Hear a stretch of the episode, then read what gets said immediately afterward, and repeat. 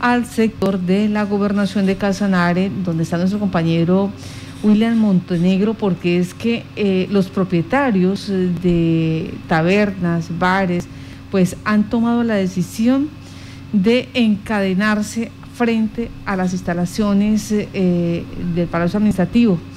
En una de las pancartas dice, no solo el COVID mata eh, el no poder trabajar también a su noche. Están también eh, a su noche presente por el derecho al trabajo, no más restricciones. Esto como respuesta a las medidas que ha tomado en este momento eh, la gobernación de Casanare frente al toque de queda, al confinamiento, pico y cédula.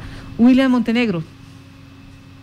Marta, hola, estamos aquí enfrente de las instalaciones de la gobernación de Casanare, del centro administrativo departamental, donde como usted ya lo ha explicado, se han concentrado tal vez más de 100 personas en este momento. Acá todos ellos hacen parte de las asociaciones que trabajan en establecimientos nocturnos a su noche y otros que se han vinculado y que hoy están eh, al frente de la gobernación solicitando que esas medidas pues eh, no sean tan drásticas en el tema que lo relaciona a ellos, ya que con el toque de queda pues son ellos directamente los afectados, según nos han indicado, igualmente con el confinamiento y al igual que otros sectores pues se han visto bastante golpeados desde el inicio de esta pandemia en el departamento. Están con nosotros dos de los representantes de los eh, diferentes eh, gremios o de quienes hacen parte y quienes hoy se han apostado acá para atender, para solicitar la atención de la gobernación en, de Casanare. Muy buenos días, me regala su nombre, por favor. Buenos días para todos, buenos días, mi nombre es Germán Quevedo. Pues sí, estamos acá, esto es físico desespero, amigos, llevamos 15 meses de pérdidas, todo el gremio nocturno donde las medidas solo son, como vamos a decir, en la noche. Estamos acá porque el desespero es grande con empresas indolentes como Enerca, empresas indolentes como la empresa la Consta, le hicieron el corte a 30 empresas del comercio nocturno y este mes se ha abierto un, fin de, un solo fin de semana. Si ustedes se acuerdan, hace de este sábado, ocho días hicimos el, el confinamiento voluntario. Confinamiento voluntario, el, el pacto por la vida, y fuimos prácticamente los únicos que cerramos, sabiendo que, que venimos de pérdidas. Este menos esto ha sido toques de queda, ley secas, toques de queda desde las 8 de la noche y la verdad pues el desespero es grande. Aquí está toda la gente de la noche trabajando. Estamos pidiendo que, que no maten a un gremio por ganar un monopolio. Si quieren que el consumo de alcohol pare, pues no dejen entrar a Bavaria, no dejen entrar a Antioqueño. Pero no pueden salvar un monopolio para matar a un gremio. Elvan, ¿cuál es la petición indirecta que quieren hacer ustedes hoy a la gobernación de Casanare? Queremos una, una mesa de trabajo donde esté el gobernador, donde esté el alcalde, donde esté el defensor del pueblo, donde el personero, donde esté el procurador, el director de COVID Oro, el director de COVID municipal, y que con una mano del corazón empiecen a darse, a darse cuenta que estas medidas que han sido por 15 meses no han servido, la pandemia sigue, los casos, los contagios se siguen dando, y lo único que pagamos los platos nosotros los pagamos la noche. ¿Qué planteamiento están ustedes respecto a, es algo innegable y la situación de salud se está presentando en este momento en el departamento, en la capital, y se ven pues diferentes afectaciones, lo que ha llevado pues a que se tomen este tipo de medidas. ¿Qué tipo de planteamientos podrían ustedes hacer en esta mesa de trabajo que están solicitando? Bueno, pues ya llevamos varios días haciendo mesas de trabajo con el alcalde y un gran trabajo, pues estas medidas nos acaban de matar porque ya llevamos el trabajo que les estaba diciendo, estamos pidiendo la política de desarrollo nocturno, estamos pidiendo que hay horas diurnas y horas nocturnas que son muertas. Es empezar a cambiar la política o a cambiar la estrategia y empezar a matar las horas pico de la ciudad y pues eh, ahí quedamos porque pues con este decreto que saca el señor gobernador quedamos mal parados, ya, ya digamos que la economía no aguanta más. Ya de aquí en adelante cerrar y reinventarnos, o sea, ya con qué plata nos vamos a reinventar si estamos totalmente quebrados. Listo, Edwin, muy buenos días, bienvenido a Contacto Noticias. ¿Cuántos, ¿Cuántas personas dependen de este gremio nocturno actualmente en Yopal? Sí, buenos días para todos. Eh, sí, la cifra es incalculable, o sea, la cantidad de negocios y, la gente que está en pérdida es demasiado, o sea, no solo este confinamiento va a afectar al, al gremio nosotros, también el diurno. Lo que pasa es que como ellos han podido trabajar durante casi toda la pandemia no les ha afectado nada, pero, pero nosotros ya estamos estallados, ya, ya no podemos aguantar más. En cuanto al tema de establecimientos, ¿cuántos se han visto afectados por cierres o, o por las diferentes medidas? Más, más o menos, más o menos ahorita estamos en una cifra de unos 200 o 300 locales nocturnos y negocios tradicionales que se han acabado y lastimosamente no vamos a permitir que se acaben más locales y negocios reconocidos por, por restricciones del gobernador. Desde cabina, ¿alguna pregunta? Sí, señor, pues aquí en este momento, eh, cuando se tomaron las medidas, eh, tengo entendido que ellos eh, estaban, habían hecho unos acuerdos con el alcalde, con el gobernador y se habían comprometido pues a, colocar ese granito de arena. ¿Qué cambió? Pues sí, el, el alcalde estaba enviando un decreto al ministerio para una reactivación, ¿no? pero pero a él no se lo aprobaron y él, el gobernador sí lanza un decreto donde nos va a cerrar a todo el mundo sin importarle nada y se lo aprueba, entonces no entendemos, no entendemos cómo Cali, Medellín, Ibagué, Villavicencio están hasta las 5 de la mañana, donde los gobernantes hablan del COVID, pero también hablan de una reactivación, aquí el gobernador no sabe hablar de, reactivación, aquí no saben sino cerrar y vamos y cerremos y ya. Edwin, Edwin, son dos cositas que quiero preguntarle. O sea, es, era muy diferente el decreto que, que eh, presentó el alcalde al Ministerio del Interior al que presentó el gobernador? Claro, claro, el alcalde estaba hablando de obviamente un toque de queda, pero también estaba hablando de una metodología de reactivación. Lo envió y, no se lo aprobaron. Ni el gobernador está hablando de cerrar al municipio, de cerrar al departamento y se lo aprobaron. Entonces no entendemos el ministerio eh, cómo, cómo funciona, o sea, cómo aprueban una cosa si hablan de reactivación están hablando de reactivación y se le aprueban a, Casanares, porque Casanares es el único departamento que va a estar confinado. O sea, el alcalde hablaba, el alcalde, el, alcalde hablaba de toque de queda y de reactivación. ¿Cómo así toque de queda con reactivación? ¿Cómo funcionaba? ¿Qué decía ese documento? Eh, pues él estaba hablando de que lunes, martes y miércoles debíamos estar en un toque de queda estricto, pero también estaba hablando de una reactivación para los fines de semana. Mm, ya. Ahora viene otra situación de las circunstancias que me hace caer en cuenta aquí una eh, mamita, una madre de familia. Ayer se dio a conocer el mayor número de fallecimientos. 23 personas perdieron la vida por faltas de cama UCI porque ya, no hay cómo atenderlos. 21 personas más está en este momento a la, a, la expectativa de poder salvar su vida, de, de que le ofrezcan ese servicio y hay más o menos 113 personas en UCI que están también bregando y la comunidad afuera. Esto no genera pues eh, esa solidaridad, eh, eh, esa, esa, situación de decir mm, rompamos esta cadena de contagio y ahí sí hablemos de reactivación económica.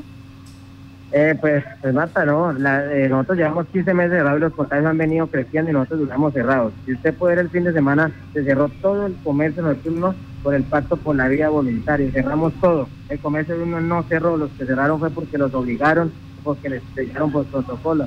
Pero nosotros no somos los que estamos aportando la cantidad de casos de COVID como está ahí. Sí, sabemos que la situación está difícil, pero mi pregunta es, ¿qué ha hecho el gobernador para poder contener eso? ¿Hay vacunación?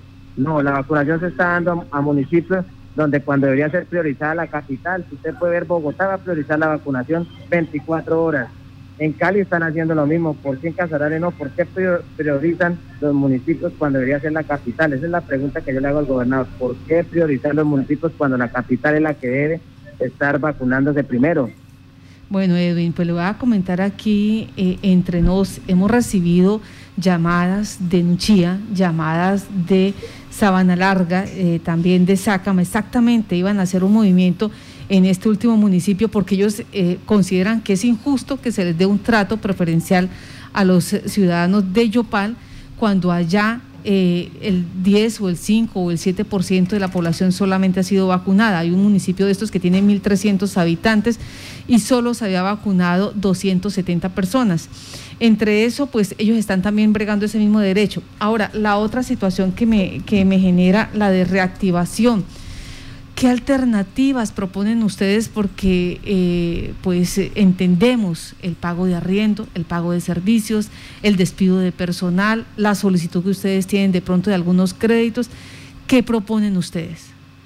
Pues, como yo le decía a Marta, o sea, nosotros sabemos de la situación de los municipios y todo, sí. Esto es falta de, pedirle al gobierno también de que apoye a Casanar. Si estamos tan complicados, la única solución es la vacuna, ¿no? Sí. Entonces, ¿por qué el gobierno nacional no dice, bueno, Casanar está jodido, hermano, así como Cali, Bogotá, hay que mandar vacunación pronto para allá, hay que, hay que mandar vacunas para allá, pero no, lo único que encuentra el gobernador es pedir confinamiento. Eso no va a romper la cadena de contagios. ¿Por qué? Porque nosotros llevamos mucho tiempo cerrados. Si usted puede ver, así como dice vulgarmente, la noche son las restricciones y el día son los descontroles. Entonces, ¿qué vamos a hacer? Eso nunca vamos a parar. La única forma es que nosotros paremos aquí 15 días y todos nos confinamos. Mientras tanto, eso no va a pasar, pero las restricciones vienen siendo solamente el fin de semana para el gremio nocturno, pero el resto está laborando, el resto está viendo, entonces no va a pasar nada, o sea, esos confinamientos no van a servir. Edwin, usted me hace caer en la cuenta una situación. Nos explicaba hace unos minutos, nosotros eh, hicimos parte eh, del proceso Pacto por la Vida, pero dice también cuando nos está contando, es que nos obligaron. Y ahorita nos explica, nos dice, si queremos realmente romper la cadena de contagio, debemos parar 15 días mm, todos, no solamente los bares, las tabernas, sino todos, porque de lo contrario no estamos haciendo nada. O sea, ¿ustedes están dispuestos también a ese sacrificio si se conmina a todo el departamento? Claro, no, nosotros no, no estuvimos obligados en el pacto por la vida, nosotros propusimos eso a la alcaldía, nosotros fuimos los que, dijimos, bueno, hay que, hay que ayudar también a las administraciones, hay que ayudar a la gobernación, hay que ayudar a, a Yopal, hay que ayudar al hospital pero si usted puede dar cuenta, solamente se aportaron 100 o, 120 locales nocturnos. El resto comercio de no siguió trabajando normal. Nadie se detuvo porque nadie quiere nadie quiere parar. Todo el mundo tiene deudas, todo el mundo tiene deudas en los bancos, arriendo. Nadie quiere parar. Entonces, esta vaina ya se convirtió en, en un bien común al que todo el mundo tira para su lado. O sea, aquí solamente todo el mundo quiere trabajar, pero que otros cierren y pongan. Y digamos así, la verdad es que nosotros ya no está dispuesto a poner más, porque yo creo que ya ha puesto lo suficiente. Mm, ya. Bueno, eh, Marta, y es que eh, hay departamentos en los que se han tomado medidas, por ejemplo, en Santander, hasta el 6 de julio hay toque de queda 10 de la noche a 5 de la mañana e igual de igual manera hay ley seca durante todos estos días hasta el 6 de julio. O sea, no solo del departamento de Casanare, sino que muchos más departamentos lo han estado realizando. En Ibagué también eh, el día de ayer y el día de hoy ha habido toque nocturno y restricción en el tema de los de los bares, del sector del comercio nocturno. O sea, no solo es Casanare, son muchos más las ciudades que se han, eh, han tenido que acoger este tipo de medidas debido al incremento de los casos de COVID. Jair Cifuentes, oyente, nos dice, buenos días. Lamentablemente, nosotros como comunidad no cooperamos para reducir el contagio. Ni el gobierno ni las autoridades son culpables de esta situación, pues todos permanecemos en la calle. Le da la razón a, a Edwin. De día, pues todo el mundo estamos afuera haciendo y deshaciendo. En, ese, en ese sentido, ustedes dicen, pues no vamos a poner más, no vamos, no, vamos a hacer nada más. Entonces, ¿qué, qué, decisión tomaron? Pues necesitamos una mesa de donde esté el gobernador, el alcalde, donde estén los secretarios de gobierno, procurador, personería. Necesitamos toda esta gente porque necesitamos ver que el gobierno está hablando de una reactivación en toda Colombia, mientras que nosotros el fin de semana estábamos cerrados Medellín tenía pantalla gigante, tenía parques Cali a pesar del vandalismo. Esto es lo que está pasando, ya estaba reactivando partidos de Colombia y nosotros venimos con regiones, entonces estamos diciendo, bueno, nosotros somos capital, también estamos con las UCI llenas, ellos también están UCI llenas. Bogotá está con el 100% hoy, ya amaneció con el 100%. Entonces, ¿por qué ellos pueden trabajar y nosotros también somos capitales? Entonces, ¿qué pasa? O sea, ¿cuál es ese permiso especial que hay que conseguir? ¿O por qué la gente allá sí decide cuidarse y aquí no? Edwin, respecto al tiempo que han determinado para continuar con esta manifestación que han planteado, ¿van a ser aquí hasta que los atiendan o tienen una hora determinada? No, de aquí no nos vamos a mover hasta que venga el alcalde, gobernador, secretario de gobierno, personería, procuraduría y llamemos al ministerio para ver qué, qué se puede hacer por este departamento y qué se puede hacer por reactivar la, la economía de Yopal, porque si ustedes pueden ver, lo que único que está reactivo ahorita es el comercio diurno, el resto se encuentra cerrado, porque ustedes saben que un bar hasta las 8 de la noche no solamente afecta un bar, comida rápida, taxistas, toda esa gente está afectada. Sí. Bueno, pues ya con esta información que usted nos ha suministrado, estamos tratando de hacer contacto con el secretario Álvaro Mariño para ver eh, pues la gobernación qué dice frente a estas solicitudes que vienen haciendo los propietarios de bares, de tabernas, de restaurantes nocturnos, donde están pidiendo que los dejen entrar. Y algo que me llamó la atención, eh, Bavaria y Antioqueño. ¿Por qué, eh, por qué eh, o qué hacer con estas dos multinacionales, Bavaria y Antioqueño, Edwin? Sí, como yo le digo, usted ve los centros comerciales llenos. El día del padre, el fin de semana, centros comerciales como Alcaraván, como Éxito, como Unicentro, toda esa gente estaba llena, todos los negocios estaban llenos. Entonces las grandes plataformas son las que se ven beneficiadas. Bavaria sigue llegando camiones todos los días, muladas de cerveza. Antioqueño también, eh, Ron Viejo de Caldas. Todas esas plataformas grandes siguen ganando, pero nosotros seguimos perdiendo, porque así nos toca comprarles a ellos al precio que lo están trayendo, buscar donde sea para poder trabajar. Entonces nosotros, los, los empresarios pequeños los que pierden, las grandes plataformas están haciendo plata durante toda la pandemia. Sí, ah, se hablaba de, cambiar de actividad económica de pronto para de hacer una reingeniería. Eh, ¿Ustedes por qué no pudieron hacer esto? Eh, ¿Qué, qué se los impidió? Pues lamentablemente usted sabe que las deudas son muchas las que ha generado el arriendo, lo que ha generado la luz, lo que ha generado todo el coste de mantener una infraestructura de negocios guardados. Nos hemos reactivado como gastrobares, como comidas, pero eso no va a dar la base. ¿Por qué? Porque es un comercio que ya estaba establecido antes de la pandemia. Imagínense una discoteca reconocida en Yopal, pasar de ser discoteca de tres pisos a pasar a un restaurante de tres pisos, la gente no va a acudir de la misma forma. Ustedes lo saben. Y hay muchos negocios tradicionales que se han acabado por ese motivo, porque llevan mucho tiempo sin poder vender una cerveza. Bueno, ¿a quién tenemos, Carlos, en este momento? Eh, Marta, antes de irnos con el secretario eh, privado, vea, hay, hay, hay ciudades que también han tomado este tipo de medidas. Por ejemplo, en Florencia, Caquetá, eh, también le ha tocado tener este tipo de medidas. En la ciudad, eh, y ya saliendo del país, en la ciudad de Lima y Callao también han tenido que tomar este tipo de medidas, que es el toque de queda. Lo ha hecho una ciudad como eh, Chile. En Chile, eh, allí en Santiago de Chile, también tuvieron que tener en cuenta este toque de queda que empezó a regir. Y eso que Chile era los países que más nos llevaba ventaja en temas de vacunación. Pero para hablarnos de las medidas y de todo este tipo de situación que se ha generado en el departamento de Casanare debido al COVID y las medidas que se han tomado por parte de la gobernación de Casanare, nos acompaña a esta hora el secretario privado de la gobernación, Álvaro Yesid Mariño. Doctor Álvaro Yesid, muy buenos días. Muy buenos días, cordial saludo para ustedes, para Marta, para toda la mesa de trabajo y para toda la comunidad casanareña que nos escucha en esta mañana. Muy buenos días. Muchas gracias, secretario. Bueno, eh, no sé si usted tuvo la oportunidad de escuchar ya a los comerciantes, a los empresarios de bares y tabernas, licorerías, eh, restaurantes nocturnos, pero ellos dicen, no damos más, son 15 meses de pérdida.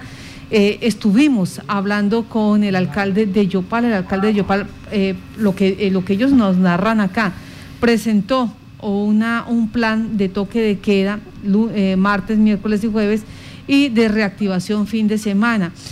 Y usted, yo lo escuchaba ayer eh, eh, en la entrevista cuando decía, esta información, estos, estas decisiones se tomaron de la mano de los alcaldes. Entonces, aquí, ¿qué pasó? Eh, ¿Qué pasa con Yopal? ¿No hubo esa articulación? ¿Sí la hubo?